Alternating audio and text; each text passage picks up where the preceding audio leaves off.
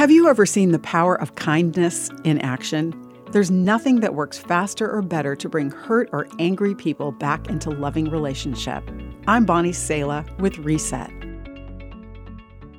Maria lived on the streets of Mozambique. She'd seen the worst of humanity all before the age of 12.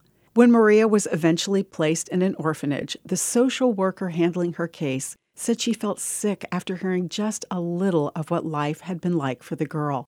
No wonder Maria was angry and often cruel. But a year later, Maria met Jesus, and day by day she was changing. Her small, hardened face was now radiant with happiness. Maria told her social worker about meeting Jesus. In a happy, hushed whisper, Maria said, He is the kindest one I know.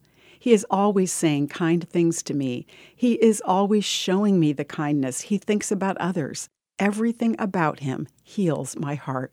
The Bible tells us that one of the most beautiful parts of Jesus' nature is his kindness. It's so powerful it can draw the most hurt and hardened heart to God. The Bible points out don't you see how wonderfully kind, tolerant, and patient God is with you?